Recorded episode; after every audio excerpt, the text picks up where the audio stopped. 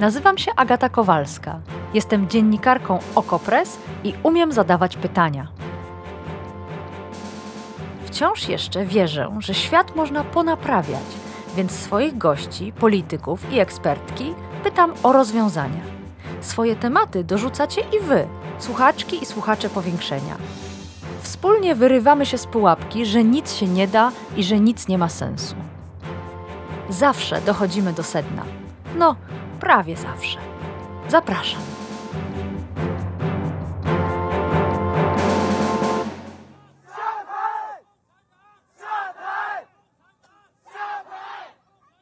Xi Jinping musi odejść. Komunistyczna partia Chin musi odejść. Takich okrzyków, takich haseł nie słyszał nawet najstarszy żyjący obywatel Chin, 111-letni Yang Longsheng. Nie słyszał nigdy wcześniej, tak jak i Chiny nie słyszały, takiego wprost i publicznie wyrażanego sprzeciwu wobec władz centralnych Chińskiej Republiki Ludowej.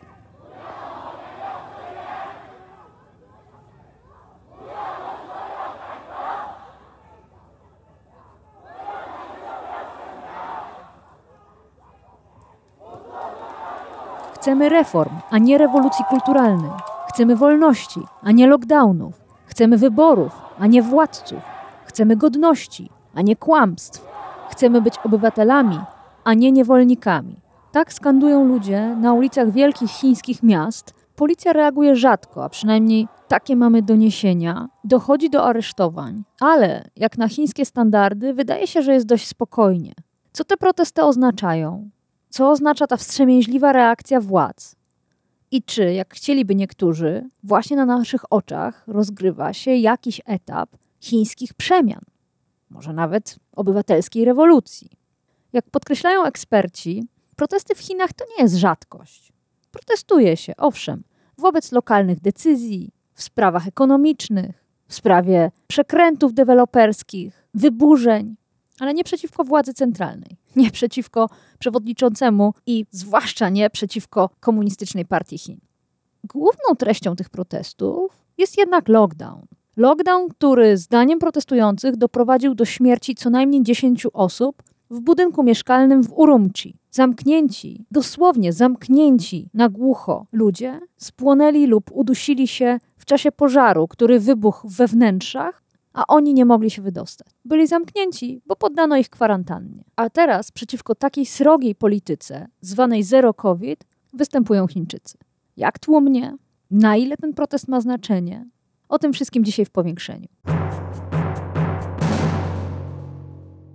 A gościem powiększenia jest profesor Bogdan Guralczyk, sinolog, politolog, były polski dyplomata, obecnie wykładowca w Centrum Europejskim na Uniwersytecie Warszawskim. Dzień dobry, panie profesorze. Dzień dobry, witam. Panie profesorze, zanim zaczniemy mówić o demonstracjach i o sprzeciwie, to krótko porozmawiajmy o COVID-19 i o chińskiej polityce wobec tego wirusa. O to też, co mnie troszkę zdziwiło, bardzo chętnie pytają słuchacze, jak bardzo radykalna jest ta polityka?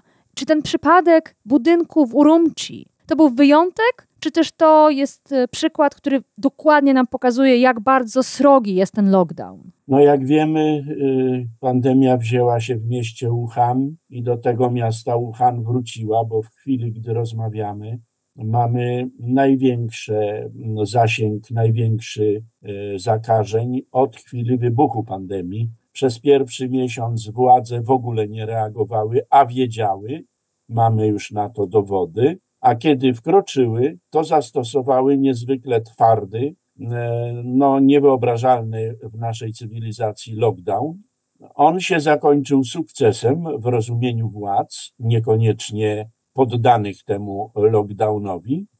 I Chiny, a konkretnie jej, ich jedynowładca Xi Jinping, już 8 września 2020 roku, a więc w pierwszym roku pandemii, ogłosił, że Chiny z pandemii wyszły.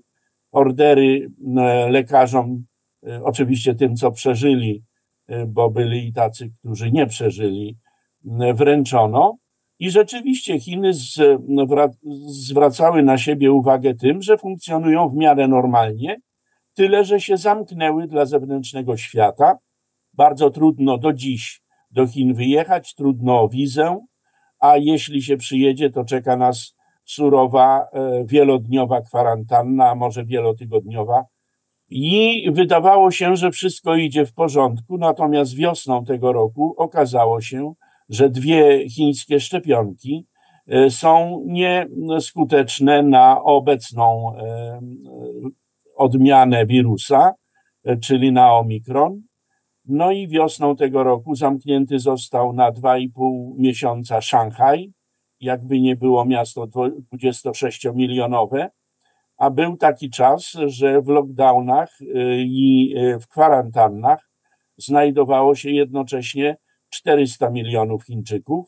Później nadal władze stosowały tę y, strategię, którą przyjęły na początku, władzę, czytaj Xi Jinping, no i on trzyma się tej strategii kurczowo, ponieważ jest y, jeden przekaz, który bardzo długo trafiał do chińskiego społeczeństwa, że u nas w Chinach ofiar śmiertelnych COVID-u hmm. jest y, stosunkowo niewiele, y, mówi się o kilkunastu tysiącach zaledwie, a na świecie było ich miliony, w tym ponad milion w Stanach Zjednoczonych, co stanowiło bardzo ważki argument propagandowy. Natomiast teraz, kiedy te lockdowny się powtarzały, a zakażenia rosną, sytuacja się zmieniła, bo społeczeństwo, a szczególnie młodzież i mieszkańcy miast, mają po prostu już serdecznie dość tego zamykania i to twardego. W tym sensie wydarzenia w Urumci, do których pani nawiązała, miałem możliwość oglądać to, no bo chiński internet tym żyje. Otóż e, tam zapłonął wieżowiec, e, dom wielopiętrowy, mieszkalny, w którym mieszkańcy zostali zamknięci właśnie w lockdownie. I słychać z tych nagrań, które zebrani na miejscu smartfonami zebrali, jak krzyczy się, sam to słyszałem, Hajman, Hajman, otwórzcie drzwi, otwórzcie drzwi, bo my płoniemy. No i spłonęło co najmniej 10 osób, w tym dwoje dzieci. To poruszyło chińskie społeczeństwo, które i tak już było podminowane, e, dlatego że oni sobie uświadomili, że każdego może to spotkać, nie tylko tych nieszczęśników w Urumci. I to jest niewątpliwie jedna podstawowa przyczyna, że młodzież dużych miast, bo to jest praktycznie rozsypane po całych Chinach, to nie tylko Pekin i Szanghaj, wyszła na ulicę, z tym, że w niektórych miastach, nie wszystkich, zaczęły się e, absolutnie protesty o charakterze politycznym. O, i zaraz do tego przejdziemy, ale jeszcze na sekundę zostańmy przy samym COVID-zie, bo tak jak mówiłam, słuchaczy i słuchaczki wyjątkowo ten wątek zainteresował. Jeden ze słuchaczy, pan Konrad, pyta, czy te surowe lockdowny czemuś służą, jak rozumiem, innemu niż walka z e, COVID-em. Innymi słowy, czy one są potrzebne jako dodatkowe narzędzie kontroli nad społeczeństwem, czy też jednak jest to po prostu podjęta taka, być może błędna, taktyka polityce zdrowotnej? Nie, władze chińskie, czytaj Xi Jinping, uznały, że jest to metoda skuteczna walczenia z e, zakażeniem, bo nie przynosi ofiar śmiertelnych. I w tym sensie dodaje się jeszcze do tego ideologię bardzo silnie zaznaczoną w chińskich mediach propagandowo, że to jest właśnie walka o prawa człowieka, mhm. że my na Zachodzie krzyczymy o indywidualnych wolnościach, a tam chroni się mhm. życie mhm. człowieka, mhm. E, bo tam zresztą to rozumienie praw człowieka, my się nigdy z Chińczykami w tej kwestii nie porozumiemy, zawsze oznaczało przede wszystkim wikty opierunek, a teraz jeszcze okazuje się ochrona życia. Życie. No z tym, że władze chińskie zrozumiały po 20 zjeździe bezpośrednio, który był w październiku, zaczęły się sygnały, że one chcą luzować. I w momencie, kiedy zaczęły luzować, to znaczy, że zamiast tam siedmiu czy dziewięciu dni kwarantanny będzie pięć i tak dalej. E, co ciekawe, kiedy był kanclerz Olaf Scholz e, niedawno w Pekinie jako pierwszy zachodni przywódca po tym 20 zjeździe, to przywiózł ze sobą szefa tej firmy Biontek, e, która no, partycypowała w znalezieniu innej szczepionki, która się okazała skuteczna w zwalczaniu koronawirusa. No i były spekulacje, że być może Chiny wreszcie zakupią obce szczepionki, e, a później jednak okazało się, że owszem, sprowadzą część, ale tylko dla obcokrajowców, dla obcego kapitału, który ze względu na te twarde lockdowny zaczął po prostu z Chin Tak. ze zrozumiałych względów No uciekać. to już ostatnie pytanie w sprawie COVID-u. Pani Maria, dlaczego Chiny nie dopuszczają szczepienia skutecznymi zachodnimi szczepionkami? I tu ja bym dodała, skoro sprowadzają ze Stanów Zjednoczonych, kraju śmiertelnego wroga, e, mikrochipy, to dlaczego nie mogą ściągnąć miliarda dawek Johnson Johnson? No to jest pytanie do władz chińskich. Wielu tego nie rozumie, natomiast y, dotychczas byli dumni, że mają swoje szczepionki i że nie potrzebują ich stosować. Być może teraz zmienią stanowisko, tylko że sytuacja się zmieniła, bo to jest wyzwanie dramatyczne i myślę, że potężny sprawdzian dla niedawnego, niedawno ogłoszonego jedynowładcy. Hmm.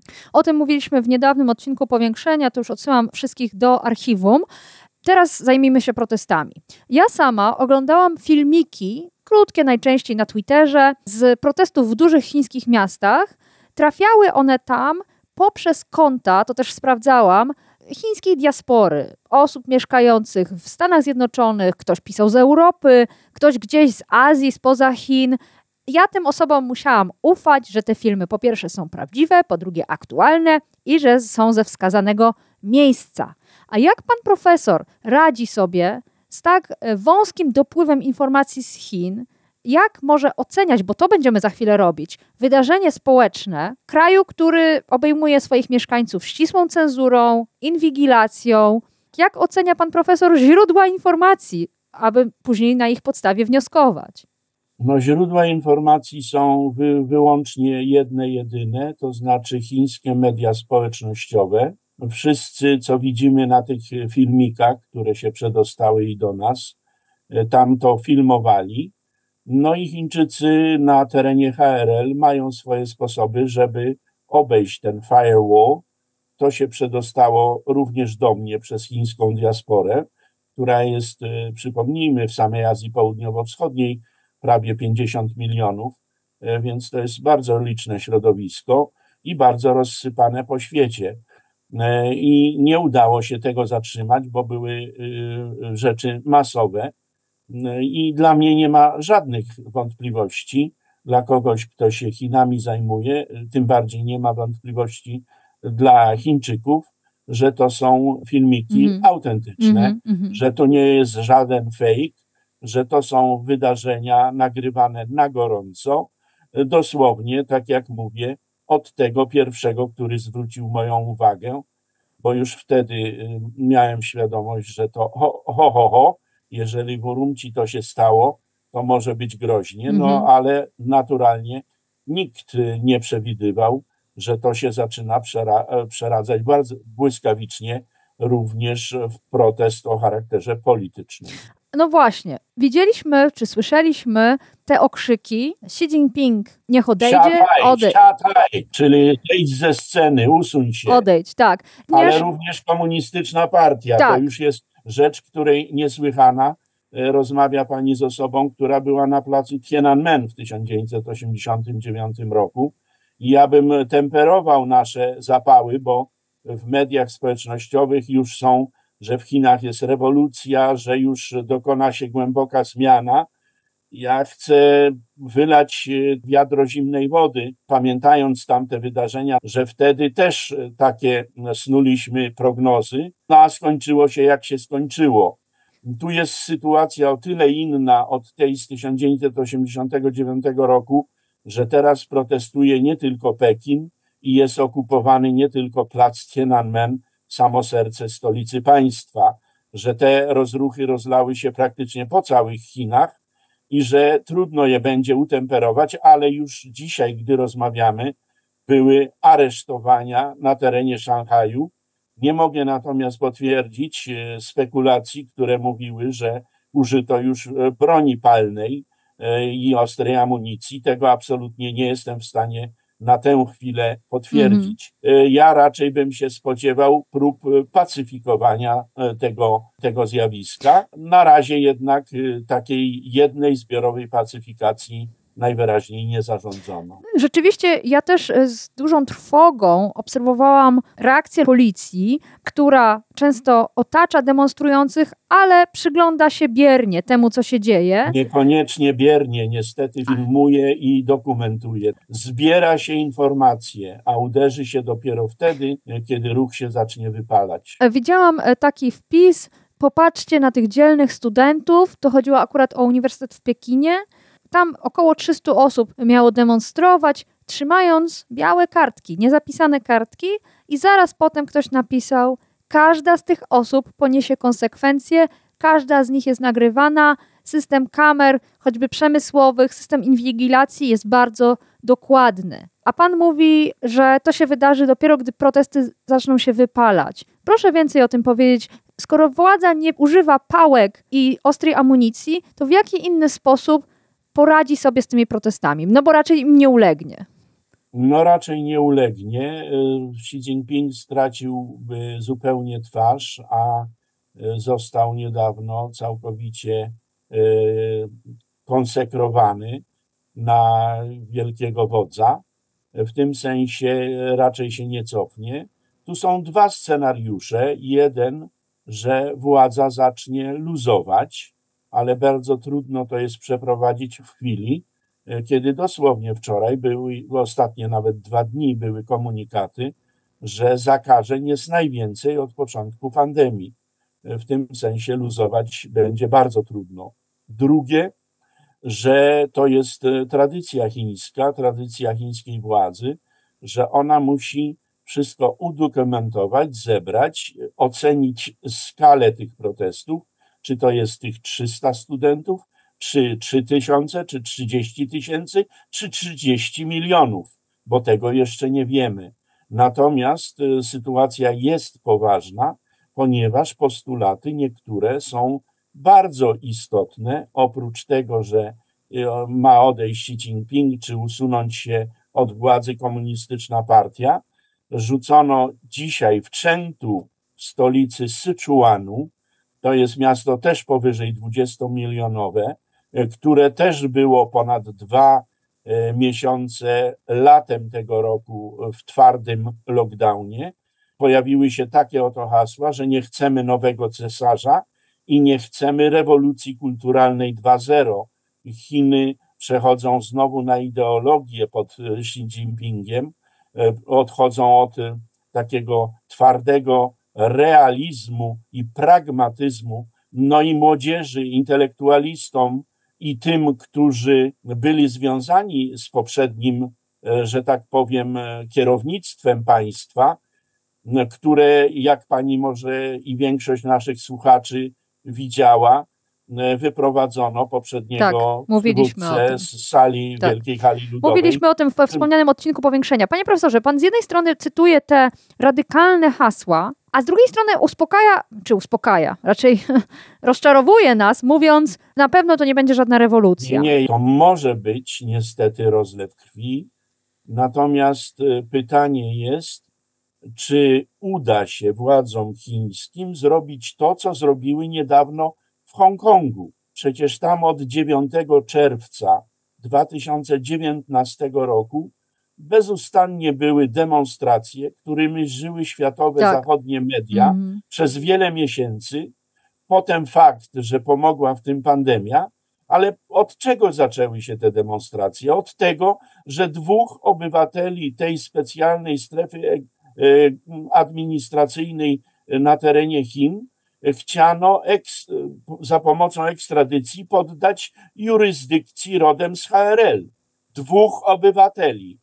A co się potem stało? Narzucono 7,5 milionom mieszkańców Hongkongu specjalne prawo czy specjalną ustawę o bezpieczeństwie i oni wszyscy już są poddani jurysdykcji HRL. Czyli można i tak działać. Jedna z, ze strategii, e, którą radzili starożytni jeszcze mędrcy e, strategiczni Chin, mówiła zmęczyć przeciwnika, wyczerpać.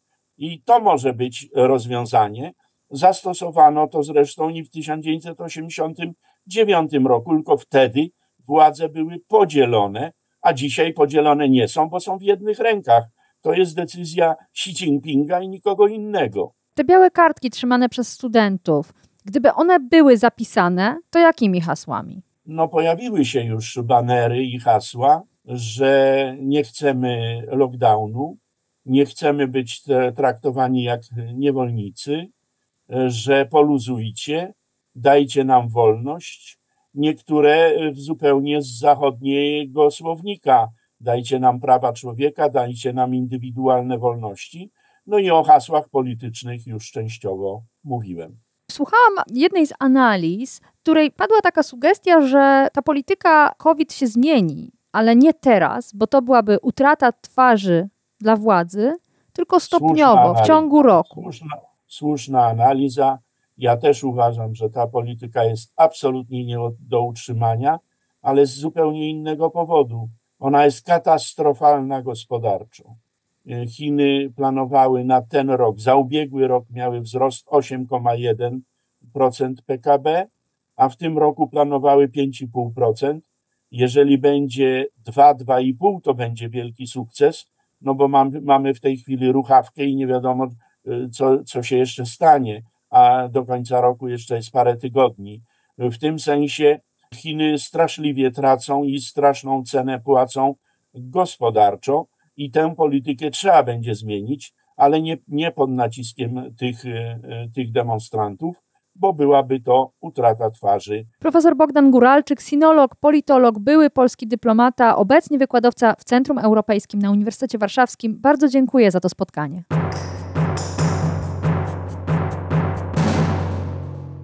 Dziękuję Wam za wspólnie spędzony czas i odsyłam do archiwum powiększenia. Znajdziecie je na stronie OkoPress albo w Waszej aplikacji do podcastów, do jednego z poprzednich odcinków, w których szczegółowo przyglądaliśmy się zmianie władzy bez zmiany przywódcy, o której wspominał pan profesor Guralczyk. Szczegóły, również te teatralne, związane z wyprowadzaniem z sali, odgrywaniem pewnego spektaklu. O tym wszystkim mówiliśmy w jednym z poprzednich odcinków powiększenia. Zapraszam do słuchania i do proponowania tematów. O jakich krajach, o jakich wydarzeniach politycznych z zagranicy chcielibyście posłuchać? Dajcie znać, adres e-mail zaraz podamy w zakończeniu powiększenia.